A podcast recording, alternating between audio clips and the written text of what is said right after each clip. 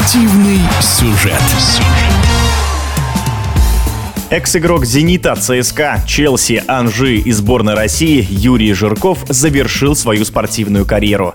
39-летний футболист за годы своей игры стал обладателем множества трофеев и запомнился как настоящий профессионал, говорит в эфире спортивного радиодвижения заслуженный тренер России Александр Тарханов.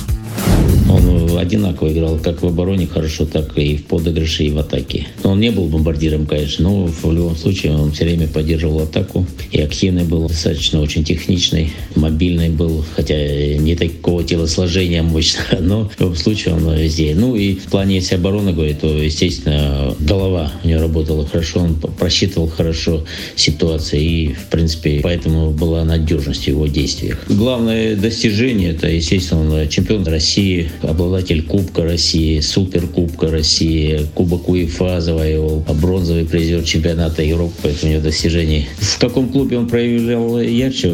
Во всех клубах, где он играл. Даже в Тамбове он хорошо играл, его потом пригласили. Я, честно говоря, мы его хотели в Крылья Советов, но что-то не получилось. Я его посмотрел и сразу дал как бы добро на его приглашение. Ну, он потом ушел в другой клуб. В эфире спортивного радиодвижения был заслуженный тренер России Александр Тарханов. Спортивный сюжет.